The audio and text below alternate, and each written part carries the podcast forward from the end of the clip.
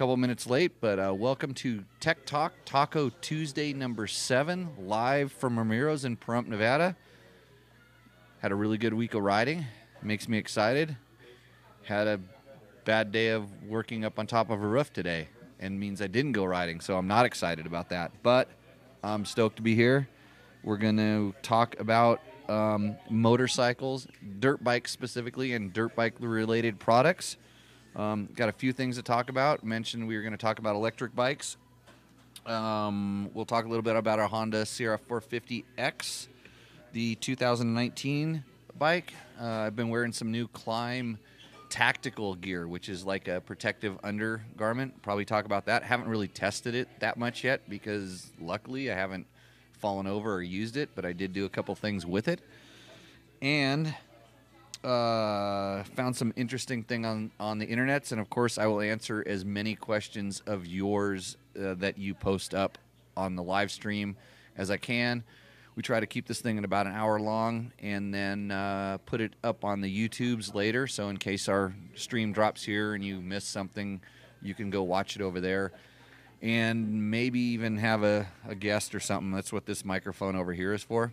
Um, so we'll see how this goes. I am going to look at the questions real quick, see where we're at. Um, I got to figure out whether this thing goes up or down like that. I can't tell, but it looks like it goes up, so we should be good. So, uh, on the big news front this week on the dirt bikes, Honda introduced a CRF, and actually it's it's a CRE, not a CRF. Um, we called it a CRF because Honda had this big initiative where they were going to make the entire off-road dirt bike line um, CRFs, which stands for four-stroke. And now there's a CR, and if you look really careful at it, it says CR, and there's a big E, and then it says prototype.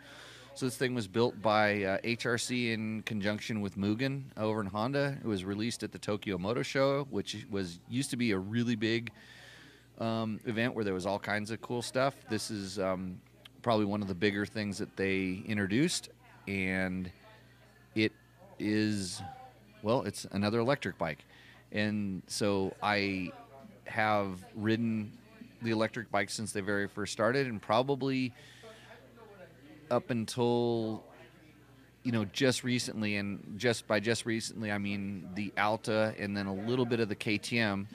Um, I didn't think they were ready for prime time.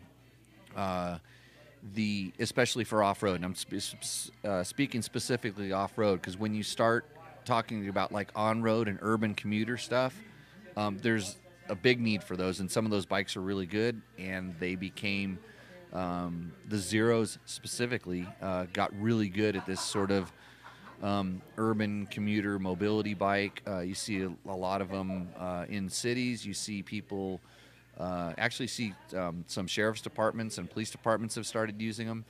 So um, I have kind of my own um, personal take on on uh, where I think the electric bike is at, and I've always said um, for a long time that the best uh, electric bike is was the OSET, and those are these little children's bikes, and they're they're little trials trials bikes, and they're great because you just plug them in, and your kid rides them around. The battery lasts longer than your kid's attention span, and they learn how to ride bikes. And there's no oil or grease, or you throw it in the trunk, and you can ride it around in a park. And usually people say, "Oh, look at that little kid, he's having fun," and then it's kind of kind of cute. So um, didn't really have the the bad side of things that go around with like let's say if a kid was riding a PW50 around the same park because it's a gas motor and it made a little bit of noise, you would have people saying, maybe not so cute, hey, you're not allowed to do that. And this kind of takes me on to the next thing like, are electric bikes going to replace gas powered bikes? Not so quick, especially when we start talking about them in an off road environment. What's cool about this Honda is it shows that they are interested in it and they're they're you know looking forward and from my take on it is that the battery technology is going to advance so quickly that you know jumping into it now is only probably in a in a development stage. You want to learn about it. You want to have some experience with the technology. You want to see how your customer base responds to this technology. what they did was, um, it was about a year ago, maybe a little bit more. Um, Mugen re- um, produced this. It was kind of weird. It was really um, organic looking uh, electric bike, and it was I think it was camouflaged and it looked like a leopard or something like that. I don't remember. There's pictures all over the internet of this thing. That was the first um, kind of thing. It wasn't Honda specifically doing it, but it was Mugen doing it, and they have uh, a long history with Honda, and you can see uh, that um, they helped develop one of the uh, Honda Superbikes that's raced uh, at Isle of Man TT in the electric class, and so there's these kind of niche, um, you know, racing applications, and I'm sure that they're trying different things. Uh, they don't really release a whole lot of information about what's inside of the motor and how it works. Uh, but from what you can see in the pictures, it does not have a clutch lever, so it's a single speed, um, you know, typical wire to rear wheel. Um, they have some sort of a controller in there that controls how much um, power is getting put to the rear wheel. And if you know anything about electric motors, they make all of their torque at zero RPMs. So when I rode the very first, some of the very first electric bikes, the interesting thing was, was when you hit it, they went bang, and then the more you twisted the throttle, the more they got lackadaisical, for lack of a better term. So when you're doing something like coming up to the lip of a jump and you use that last little burst to, you know, to kind of carry the bike, it it was like your bike bogged. It was like it was almost like it was seizing. that would be the only way I'd be able to describe the the uh, the the feeling. It's like you're 125, you're going off the jump, and it starts to seize, and it just loses all of its torque as you rev it up. Well, those are the early controllers, and then they were developed a lot by you know people in the mountain bike world or bicycle world that just liked anytime you could get power, it was good. So there was there was some time there was some development and advancements in the controllers that got better, so they actually had a normal throttle feel. But the original bikes were just for a regular dirt bike guy were horrible. So um, kind of roll in. Then there was some advancement in technology where they got the controllers to mimic more what a regular throttle does, largely because some of those developers and engineers went and rode a motorcycle and saw how it worked. And then there was, uh, I can't remember the name of the brand right now, but they actually put a transmission in theirs. So it had a clutch and a transmission, but it still ran through an electric motor to try to get some of that feel and be able to use the torque. Because the faster you went, the less torque, because the motor is spinning, essentially, you know, except with the exception of the the the gearing from the countershaft sprocket to the big sprocket. Um, the motor is still spinning spinning pretty fast, and that caused kind of like a lack of, of, of snap or torque feel. So roll forward to where we're at now, and Alta kind of came along. And I remember when I very first saw the Alta, I just went pipe dream because it really. Um, hey, Mitch, could you not?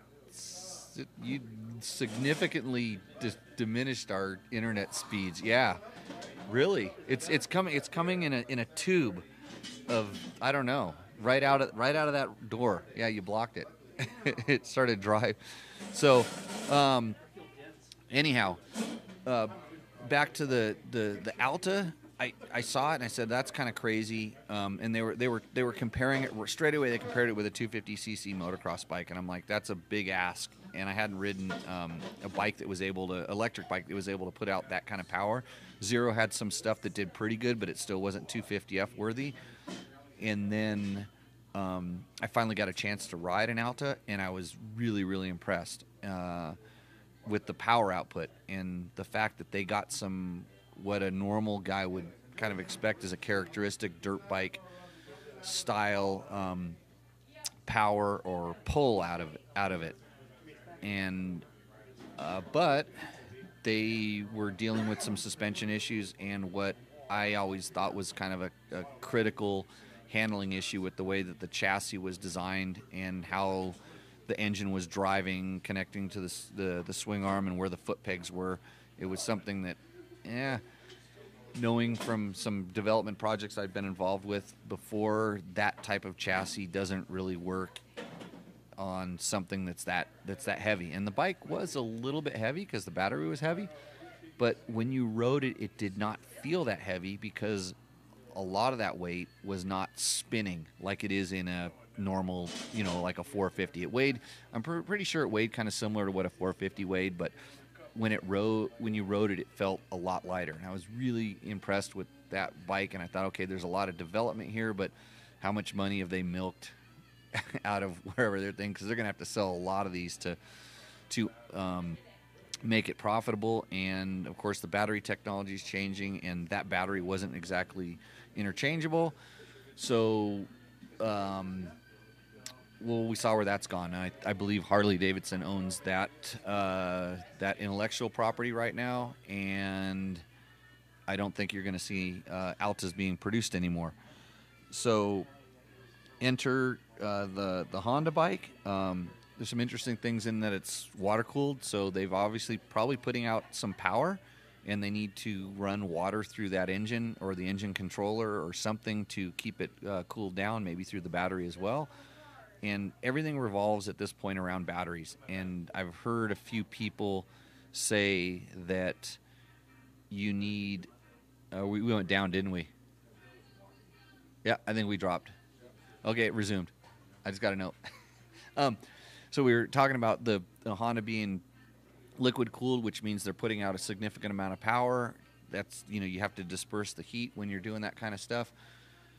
And and their super bike that they're running Isle of Man is has no shortage of power. So that's not the problem. It's like how do you control it? But it really comes down to battery power and you're storing this energy inside of a battery and how quickly can you charge it, how quickly is going to discharge. And I hear all different kinds of arguments about it. Oh, this is green. And I had an interesting um, uh, kind of uh, point of view put together uh, by my good friend Chris Real, who runs DPS Technical, and he uh, is always doing sound tests and a lot of uh, really uh, insightful engineering and sound and and emissions compliancy tests with lots of different vehicles. And he said he was kind of like, well, look at it this way: what does it take to charge that battery up? And we're talking about off-road specific vehicles. And generally, if you're off road, you're going to go riding someplace where you're not going to be able to plug it into the charging station that they have out in Baker, California for your Tesla. Tesla, or in these long distance, you know, how, how far will it go? But let's just say we're going to ride that bike for 40 miles. Um, that's how far we got on our Alta, I believe, before it was literally, you know, it was getting pretty close to being dead. We had a little bit of kind of safety. I think we got 45 on it. You'd have to look on the on the test on dirt bike test to see exactly the numbers. I don't remember, but uh, when you start talking about the the the range, okay, if you were to go that far on your regular dirt bike, you'd maybe burn a gallon or a gallon and a half of fuel. And even in a racing application, you're getting 20 miles a gallon. So that's two gallons of fuel to go your 40 miles in a, in a worst case scenario.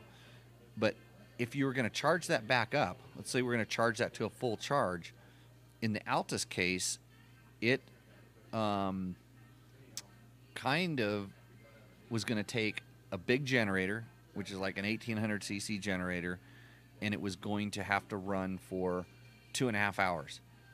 And so you start looking at the fuel consumption of that, that's like a gallon an hour net net you're burning more fossil fuel to charge up your battery to go less distance. You know so that's that's kind of a that's an interesting thing. It's like how green is this? And that's not even getting into the discussion of how these batteries are produced and what's the life of the battery and a lot of other things that we look at. But here's the positives of this. They're quiet.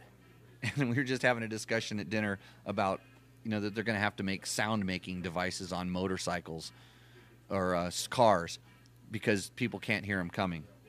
But these are quiet, and I think that's the best thing because now we have these off-road areas where one of the biggest things that you need to be aware of is your sound, how much noise you're making, how close can you get to urban environments without disturbing. You know, it's the biggest problem with motocross tracks; they get shut down because they're too loud. So this could be um, a kind of a solution to that, and and most people don't ride their bikes, you know, for they're not going to go out and do a 40 minute moto.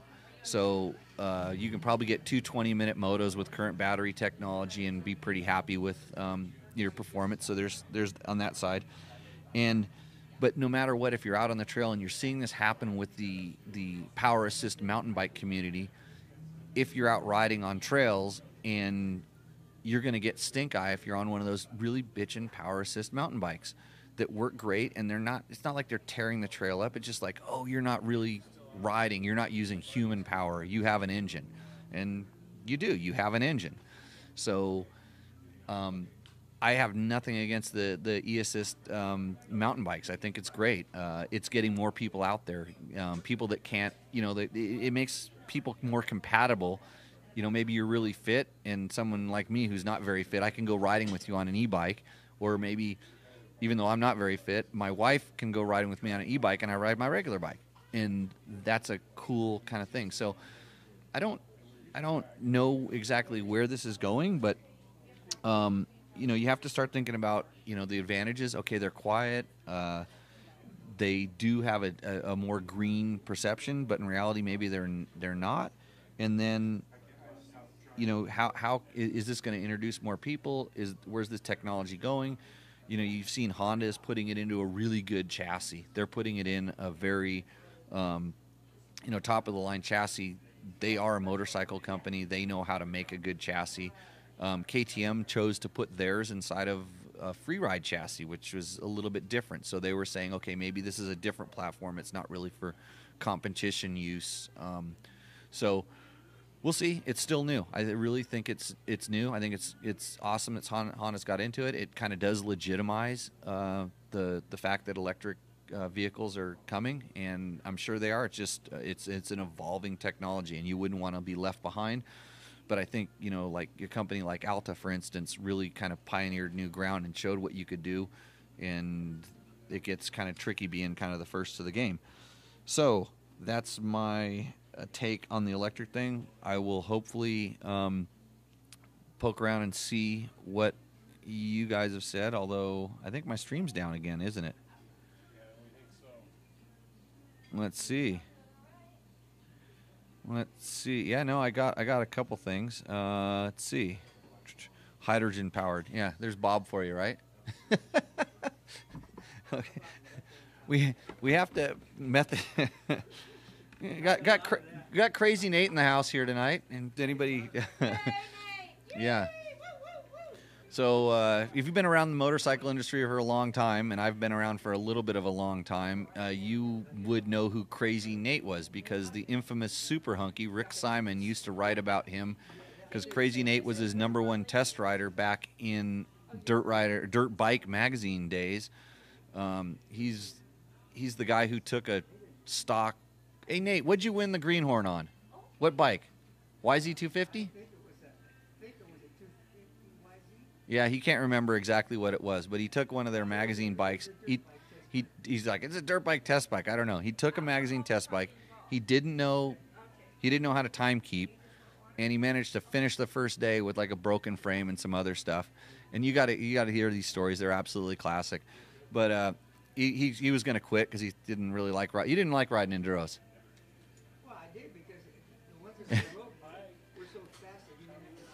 Yeah, he said he said he liked riding because the enduros were so fast you didn't have to keep time. So, anyways, he finished the first day with a broken frame. Said he didn't like it, quit. They welded his frame back together, and he went on to win because he was one of the few guys that a finished and was able to keep time. God forbid he had a time keep, right? Timekeeping was for. Yeah. yeah, it was for intellectuals. He said, and he usually uses a different word. So. Um, anyways, I'm going to kind of run down some of the questions. Uh, am I is Andrew Short training with me again this year? I hope so. I think he is. He's in Dubai right now.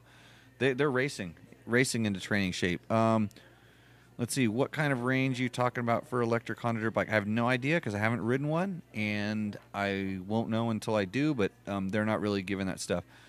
And uh, Dave Whitedale says, I saw the MIPS article in Cycle World. How are you going to create a rig to test that. I am not going to. I'm going to find someone that is a good scientist that understands um, off-road uh, concussions and, and how off-road crashes happen. And there's some really good guys out there. And I would like to uh, bring that person or their lab a whole bunch of helmets to test so we can see how this stuff works. Now, like I talked about in the last thing, if you tell me how you're going to crash, I can probably tell you based on the test results what kind of helmet you should use. But you can never s- simulate exactly what happens. But these technologies, the the the rotational impacts and things, I it's it's all getting better and better, and it's great that we're looking at it. And uh, you know, I think the, good thing about MIPS is it's simple. They'll license it out. You can install it on almost any helmet. Um, so and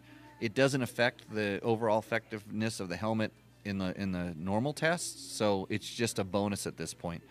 Um, but to actually properly test it, it'll take a lot of uh, a lot of um, information and you know doesn't the feed is constantly freezing. I know because I think everybody in here is using the internet. So we're gonna we, we keep saying we're gonna fix it, and I I don't. But if I don't, um, if I don't fix it, shoot my my uh, my computer doesn't even work anymore. Okay, that's it. Internets are fired here. Do I have to run a speed test to see it? I'm gonna check right here on my other phone. Let's see here. Let's see. I have good signal with my thing, so that's good.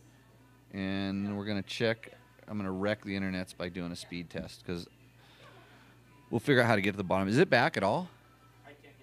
Yeah. Yeah, I'm showing good download speed, so that's okay. Why don't we open that door again and see if that helps?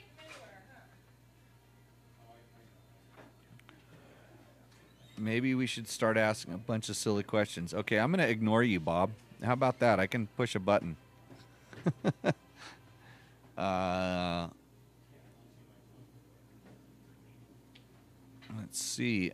Unrealistic. I'm trying to watch, but it keeps freezing. Yeah, I would be out too if it freezes. But here's what you do: if this freezes, is you go on to Dirt Bike Test, and tomorrow we will put up um, the uh, the full live feed from the YouTubes, and then you can do that. Uh, obviously, it's working at some point or another because people are, are seeing and hearing things. I think it's because everybody in here started using their phones all of a sudden, and then they killed uh, killed off the internets. So, I'm gonna move on to our Honda 450X, which um, we basically put it ah, probably 1,800 miles on it. Uh, chain and sprockets wore out, so we have a new Sunstar. Um, uh, it's called a Works Z steel sprocket. I don't know if you've ever seen one of these, but it's really interesting. It's a pressed, um, I think it's stainless, pressed stainless sprocket, and it's like has little thin teeth that are alternated. So they, they they're kind of like I'm gonna go up here so this thing it's like they're alternated. So it's one side gets on one. It doesn't fit all the way in between the chain. It does like half chain. It goes on one side, the middle, the other side, and and vice versa. Kind of swings around. So I don't know if you've ever ridden in sand and you've gone a deep sand and your chain tightens up because it packs sand. It's on there, it goes clunk, clunk, clunk, clunk. This sprocket doesn't do that because it's only using a small portion. It's not wedging a bunch of sand inside of there. And I've used one a long time ago on a long-term uh, KTM 400 I had, and I got an incredible amount of mileage on it. And I thought it wouldn't last that long, and I thought, okay, it wouldn't last that long, and then I thought maybe it would wear the chain out as well uh, prematurely, and it didn't do that either. So uh, we put one of those on with one of the Sunstar chains. Um, we also went from a 51 to a 50 uh, rear sprocket, and then the way we cut the chain was we moved the um, the the the axle closer slower uh, closer to the um, up in the swing arm closer to the engine, which made the wheelbase just a little bit shorter. And this is something that we also saw that um, Johnny Campbell did with their race bike, and it really does help the handling. If that bike has just a little bit shorter of a wheelbase, it makes it feel a lot more lively, and it doesn't lose any stability. So those are the, some of the things we've done with that bike. Um, and we tried a bunch of TM Design Works stuff. And I think the chain guide and the countershaft sprocket cover fit, as well as the caliper cover and the rear disc um, rotor protector. So uh, the skid plate didn't fit because there's a coolant catch tank where they attach to, so they're going to have to do some modifications there. And the buffer pad is completely different on the X model because the swing arm and the attachment points are different. So that's where we're at with that bike. Um, and now we're over 2,000 miles on it. We've done a few oil changes. I'm going to put up a test on that bike. And the one question I did see a couple times was, Jimmy, would you have this or a KTM 450? And I, it's a loaded question because um, I don't know what KTM 450 you were referring to when you asked that question. Because is it EXC or which there's not a lot of? There's the six day ones, or are you talking about like XCF? And I would compare XCF more to the Honda RX, not the straight X. I would compare the EXC more to where the the CRF 450 um, is. So um, the Honda is really good at like Baja style stuff and going fast, like you know, two tracks and even fast desert single track and stuff. It's really, really good at that. And the more we ride it, um, the more we realize that, and the more that I ride it on that kind of stuff, the more I appreciate what it's doing. And I think you know because KTM's are pretty good, but the more you're going on slower and more single tracky kind of stuff, the the KTM becomes better. The faster you're going, the more you're kind of moving. Like I always said, right from the get go, that the Honda is really good if you're just going to leave it completely box stock and just ride it like that. Um, but if you start looking at modifying it, it's it's there's right now there's less stuff to do, but it's really simple stuff to do. We'll talk about that in the update. Um, and then you can kind of get pretty decent power, and you, it's it's you can get uncorked. You're turning into a really good competition bike, and even for like stuff like Hare and Hounds, I think it's going to be a lot better than the than the Honda RX. So there's ways to do that, and but it's kind of like if you're second through sixth gear, Honda. If you're first through fourth gear, KTM. And then if you're, you know, and that's that's EXC versus um, uh, X. Uh, once you go to once you go to XC, then you're more in RX territory, and that's a we we did a comparison with those bikes, I believe, last year. So that'll give you a little bit more idea on those tip, different bikes. So that's on that one. Um, and another thing, uh, interestingly enough, that came up, and I'm going to go ahead and try to see if this thing. Uh, I don't know if I can get some questions back up here because I see it's it's back up. Um, on the thing here, let's, let's try to reload this and see how we do, and get some more questions. Okay. Wow, there are questions. I see them now. Incredible. Uh,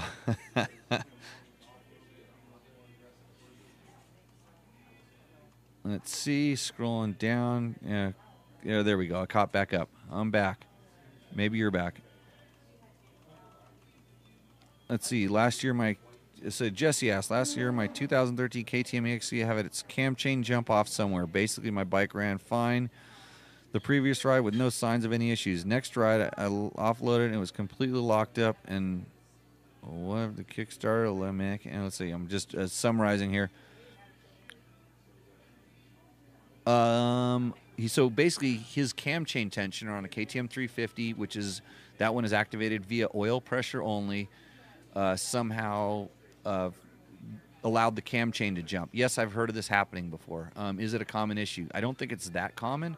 Although I've had I have a KTM 350 and I had one that has probably 350 400 hours on it and it did something similar although when we heard that cam chain get loose which was at low rpm it was it was fine. And all of a sudden just at low rpm it was clanking. We stopped riding the bike and i replaced the cam chain tensioner. It's never been a problem since then. Um, so i know that dirt tricks does make a uh, one that's manually adjustable and there's some that have some ratcheting mechanisms in there. Uh, those can be good and bad for a couple number of different reasons. If it's just manually adjustable, you have to know how to manually adjust it and do it properly. That takes probably a lot more technique than I would say somebody that you, you're going to have more. Most people would have more problems with something like that uh, than than not have that problem. So, uh, but if you hear it getting loud and clanky, um, stop. stop. Don't ride it anymore. Uh, hopefully that uh, answers that question. Um, let's see. Go down here. Um, so the other thing, I, another interesting question I was asked this week was uh, someone had a completely stock KTM, and I don't know exactly which one it was, but it was in one of the emissions compliance bikes. I think it was a uh, an EXC, and they were having problems with it not running very well. All of a sudden, it was just, especially at low RPMs, it was having a hard time starting, and it was really kind of crappy at low RPMs. And those bikes, so basically, they have an evaporative emission system on there. So the the where the where the vent hose comes out of the gas tank, it's not really a vent hose. It it gets sucked back into the charcoal container, and via your intake system, the the the sucking pressure of the intake system, they're drawing some of those. That's where they're creating the the vacuum, and they're drawing some of those fumes back in and burning them, as opposed to letting them escape out in the atmosphere. So there's all kinds of different things like emission block off kits and stuff you can do. Um, and it depends on where you're doing it. Of course, you're trying to make your bike into you take in an EXC and you say, I want to make this into a competition bike, so you can eliminate that kind of stuff. What you have to remember is if your gas tank is full and there's gas splashing up, the stuff that you know would ordinarily just splash up and fall down, well, now all of a sudden it's like someone's sucking on a straw, and that straw is getting sucked into your charcoal container. And if the gas tank is full, totally full especially, it's sucking a lot of gas in there. And then all of a sudden your mixture is ridiculously rich. And the bike is not going to want to start because it's like you, you know, on, on an old carbureted bike, when you tip it over and then gas would spill out and leak not only onto the ground but also into the intake system, into the, the where the um, it would spill out into the carburetor into the airbox track and you have to hold the bike wide open to clean it out and get it started same thing here but if you eliminate the bike being able to suck through that system, um, so in other words, if that if the little brass fitting that were in your intake uh, were somehow got brazed up and it didn't suck anymore, that whole system kind of sits there. It doesn't cause any faults with the bike, and then it doesn't suck the gas in there.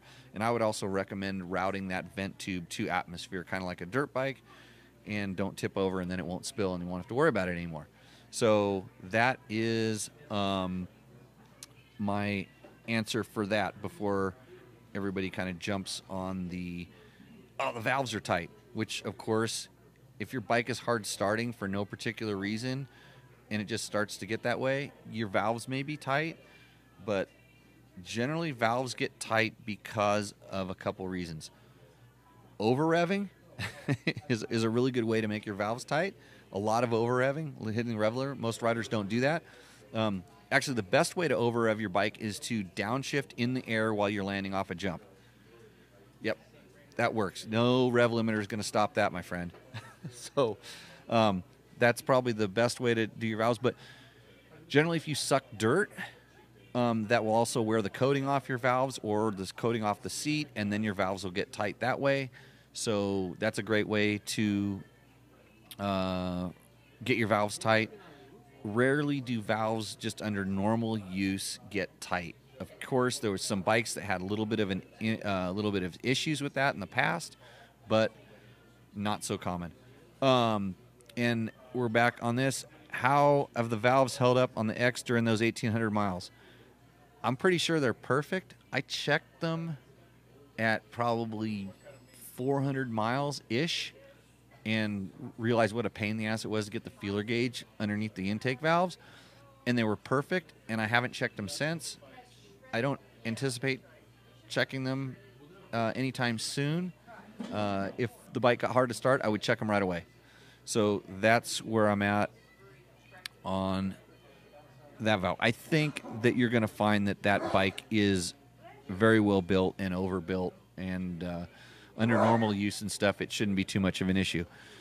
So, um, Victor is asking, of all the bikes I have tested, which one would you consider to be the most bulletproof bike?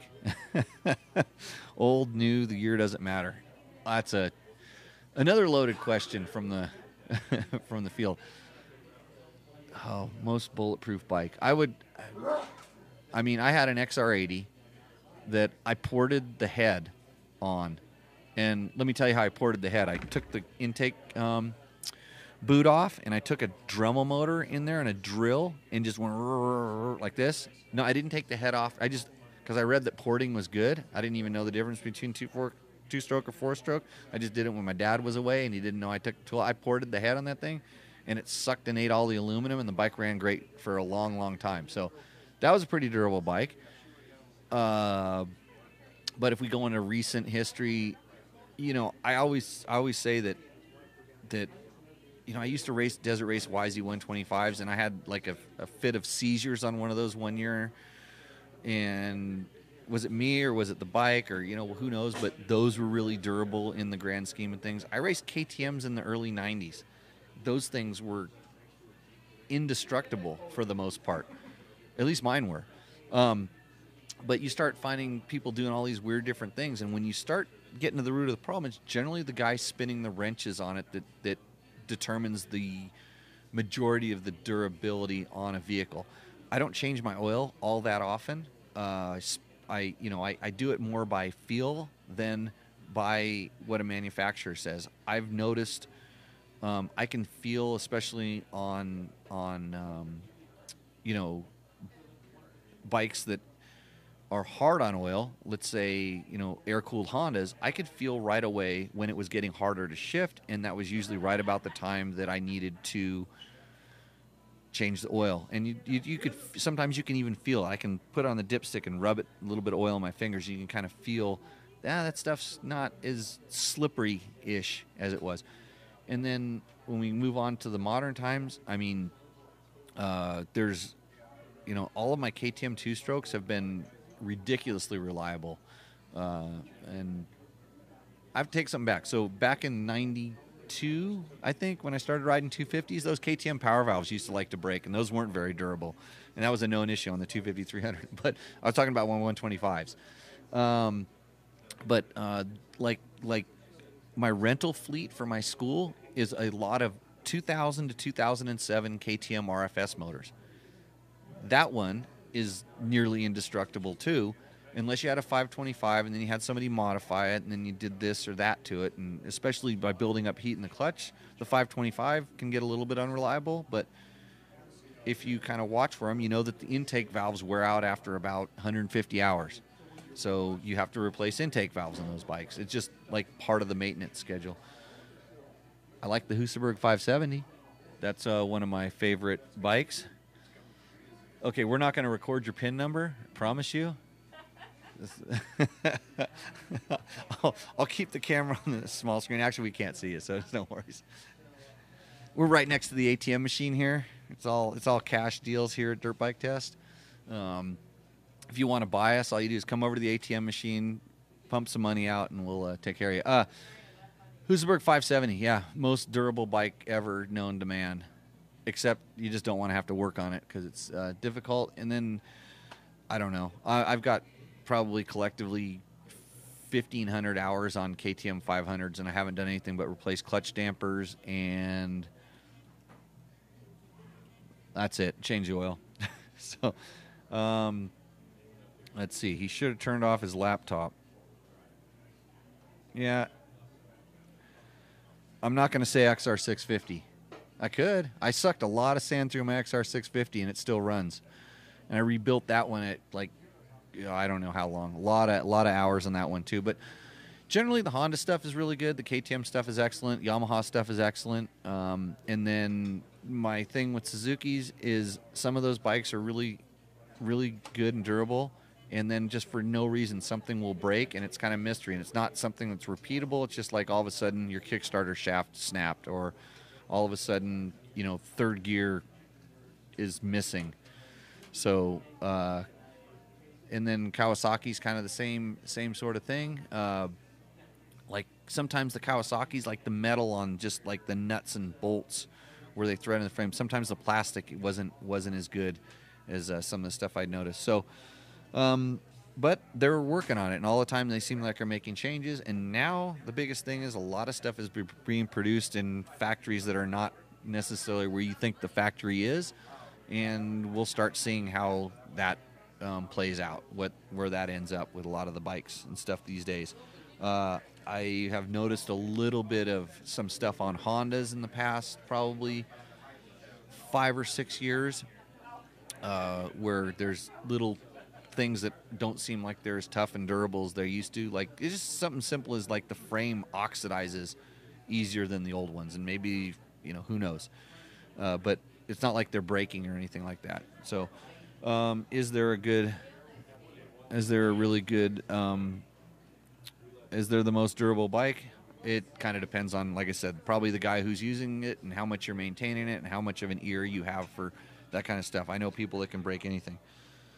And speaking of break anything, here's something I saw that was on the internets. Uh, I found a thing called Torture Test Magazine, and uh, it was through a YouTube video, and it's this guy who basically his goal is to take motorcycles out and ride them until they die or break. Now I know that guy. That's that's Crazy Nate. He's he takes yeah he takes uh, bikes out and rides them until they die. He puts my used motor oil back in his bikes. Uh, he, he rides them till the wheels fall off, the bearings no no longer work. I think he's always done this. Um, but uh, anyways, this guy has taken uh, a KDX 200, and I bought his little magazine. I suggest you go on Torture Test Magazine. Right now, it seems like it's just a Shopify account, and you can you can buy this kind of magazine where he basically took a KDX and rode it until it stopped working. And I think he ended up I don't remember how many hours it was on. Like it was in the four 200. I don't remember the amount of hours, but it's interesting. He kind of documents. He has actually oil tests done um, when he changes the oil kind of on his and he developed his own schedule on what he was going to do now the reason this would never fly like no manufacturers are going to come to him and give him a test fleet is because he's completely disregarding their suggested intervals for maintenance. And he does, has a pretty good discussion on why he decided the intervals and some of the interesting stuff he found while ignoring some of these things. And he even identified problems before they happened. You know, he was sticking the camera down inside the, the bore of his KDX 200 and, and, and seeing that the you know the electrofusion on the cylinder plating coming out, and in the end the, the main bearing, the the big end of the rod, uh, finally gave out, and it was something that uh, he didn't exactly he wasn't exactly able to check. It's not easy to get a good picture of that that thing maybe you could have pulled the reed block out on the KDX. Eh, I wonder if you'd be able to see it down through the reed block. But uh, nevertheless, I mean, parts have a certain amount of life, and I don't remember exactly how many hours this bike started with, but having a lot of experience in running bikes for many, many hours, um, I would always stop before there was a catastrophic catastrophic failure. Usually because I would feel him, and it's funny because his his he was doing a, a zero to sixty time, and the bike was getting faster and faster as it was getting older. Which everybody knows it like the two strokes. Man, they run great right before they blow up. Which means all the all the the big end is you know the the rod, the bearings, the main bearing, and the even the small end bearing is starting to get loose. There's a lot less friction. Yeah, they run really fast, but things are starting to flex and bend, and you've got to pay attention to that. Um, speaking of that, I've my old 2004 or five KTM 200 we just pulled off apart because the kid, one of my kid helper kids here, Gabe in town, was riding it, and he's trying to buy it from me. He's trying to work it off.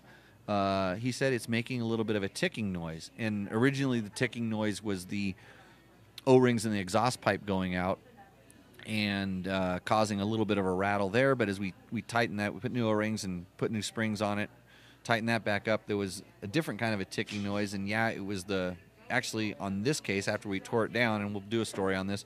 It was the small end bearing was allowing the piston to kind of flop around in there, and for sure it was causing an issue. But it was a sound that was new, and the bike was running fine. But luckily, he was able to identify that and saved us probably about $500 in parts. Now it's a piston rebuild kit, so we'll go through there and um, fix that thing up, and we have some test parts in there. I think the uh, we have a hot rods um, uh, rod in there that we rebuilt it with, and so we're going to go back and look at our notes, see how many hours we got in that thing.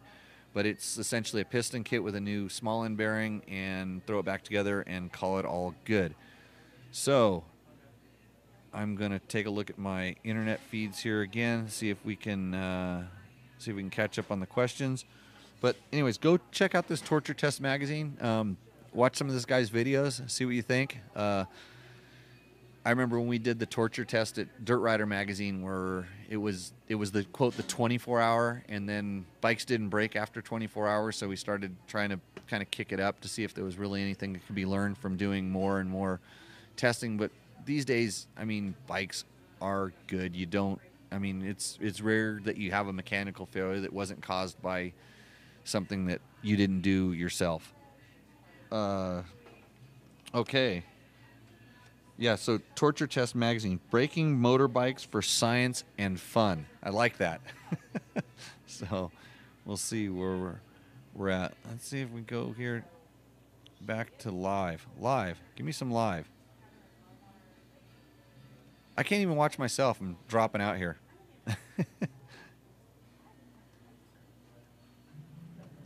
I would I would get pissed off too. We got to figure out a better way to do this. But anyways, if you listen to it as a as a uh, as a YouTube video, um, the best thing would be to submit your questions before we go live. I'll answer them, and then you can watch it the next day at your leisure. Just uh, start the YouTube video, put your phone in your pocket, walk around, uh, get educated. And lastly, before we start getting going here, um, oh, I know I was going to talk about the Klim tactical pant and shirt. So, um, Klim is has always kind of been into having really cool new materials and stuff in their gear. And I just got their new tactical short, short and pant, and it uses this stuff called. Be ready for this. Poron. Don't say it wrong. Poron XDR, and uh, it's a it's kind of like a it's a foam that's actually soft. So if you like sit on it and you push on it slow, it's actually soft and cushy. But if you hit it, if it has a high speed acceleration, it actually gets kind of stiff. And evidently, it disperses 90% of the energy, uh, which is pretty impressive. Now, I haven't had a chance to test this like in actual use, other than I kind of knuckled it a few times when it was on my knee, or I knuckled it on my on my chest when I was playing with it, and it seems like it's doing something. So, and I'm always looking for protection that doesn't inhibit my riding.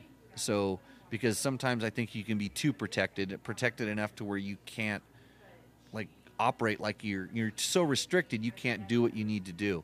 So I'm always looking for something like this. It seems like uh, that's where all these kind of more technical um, fabrics and materials and stuff are going. Um, so what it says is the membrane, however it works, the membrane when it gets hit with an impact, it kind of it essentially freezes momentarily that it becomes like sort of like one piece and then disperses that energy, which is kind of neat. But it's it's awesome to see companies finding these new materials, um, companies developing these new materials and integrating them into things like helmets and gear and stuff like that. So uh, I will let you know as we test it a little bit more. But it's it's like a, kind of like a it's like a mesh or net kind of a net suit. It's, it fits to your skin. It isn't like that 3DO that they have in some of the jackets. That God help me if it gets cold in the morning and you put on your jacket and it feels like until it warms up, it's just like locked up. Uh, I haven't put this stuff in the freezer and it hasn't been freezing cold. And the one thing I really can't wait for is to get warmer out here to see if it actually allows a lot of airflow because that could be uh, an issue for it as well. So, um, more product testing here at Dirt Bike Test. That's what we do. Um, hopefully, we can answer um, those kind of questions as we go. And I think we're getting close. Let's see, we're almost close to an hour. And the other thing I want to talk about is uh, something I've done before, something I'm a big fan of, is the Tour of Idaho. So I don't know if anybody, if you're familiar with that, if you know what it is.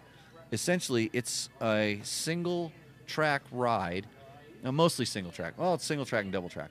A lot of good single track, but basically from Utah to Canada. And it was something I did a video on, a little did a little documentary on. Uh, it's been three years ago, so I guess three years ago and there's a couple internet groups and stuff that are all about this. Um, there's a Tour of Idaho group on Facebook. I think it's private. You probably can't even get on it, but you can probably do some research. And if you're really into it, you could probably beg. But you want to go to a website called motorcyclejazz.com. And there you can learn a lot about it and see if that's something you want to do. But it's supposed to be an unsupported ride, uh, and I think it ends up being 1,600 miles. Every year is a little bit different. They change the routes, but it goes from Utah all the way up to Canada. I did it solo on a KTM 500 a few years ago, Um, and we did. There's a video. I'll put it up on uh, Dirt Bike Test. I'll bump that thing up onto the slider so you can get the link to the video. And it's uh, pretty cool to think that there's still places like that where you can ride your dirt bike uh, 1,600 miles on really awesome trails and see, you know, parts of the country that if you aren't committed to doing it, you know, having the gas tank range and being able to go back here, it would take a lot of effort to drive, get unloaded, and go riding and all this other stuff. So, um, kind of a kind of a cool thing. Thought I'd uh, mention mention that. I know I have a lot of uh, friends that uh, are aspiring to do it, and I tell them all the time, uh, yeah, go ahead, but make sure you're prepared. And we have we have some riders rolling in. So I'm, I'm doing a school tomorrow, and I'm doing a, uh, school, and uh, so some of my students are showing up. We we put this on the forum that they uh, play for, and I'm going to go back one more time to our questions. See we got here,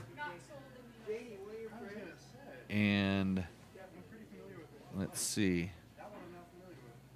It's funny, I was live. Let's see, I'll click on it one more time. As soon as you freeze and you start your computer, so when I start my computer, it kills it, right? Is that how this works? How else am I going to get the comments? Uh, yeah, all the dirt bike. Yeah, so I I, I kind of got through most of them. So it seems pretty good. Um, you know, I think it's all the other guys using their uh, using their phones in here on the internets. But uh, I think that's that's it. So again, one more time. Remember, if you if you miss some of the stuff, I never stop talking. I just get confused, and then I look at my computer and I have to turn it back on. So watch it on Dirt Bike Test on because I'll put the YouTube feed, which is just a the camera recording me, and then you can ask questions there on last week's feed. I go always go on to our discuss forums, uh, grab questions from there, and then generally before the show goes up, I ask you know I say hey we're going to be live at seven, and then I say hey ask some questions there. I will get to your questions. It kind of determines what we talk about. Um, I spent at least 13 to 27 seconds prepping for this by writing down a couple quick notes. And just here to answer your dirt bike and dirt bike product related questions. So, pretty good. This is uh, lucky number seven. Uh, it's time for my time for my beer, and uh, hopefully we'll see you out on the trail. Cheers.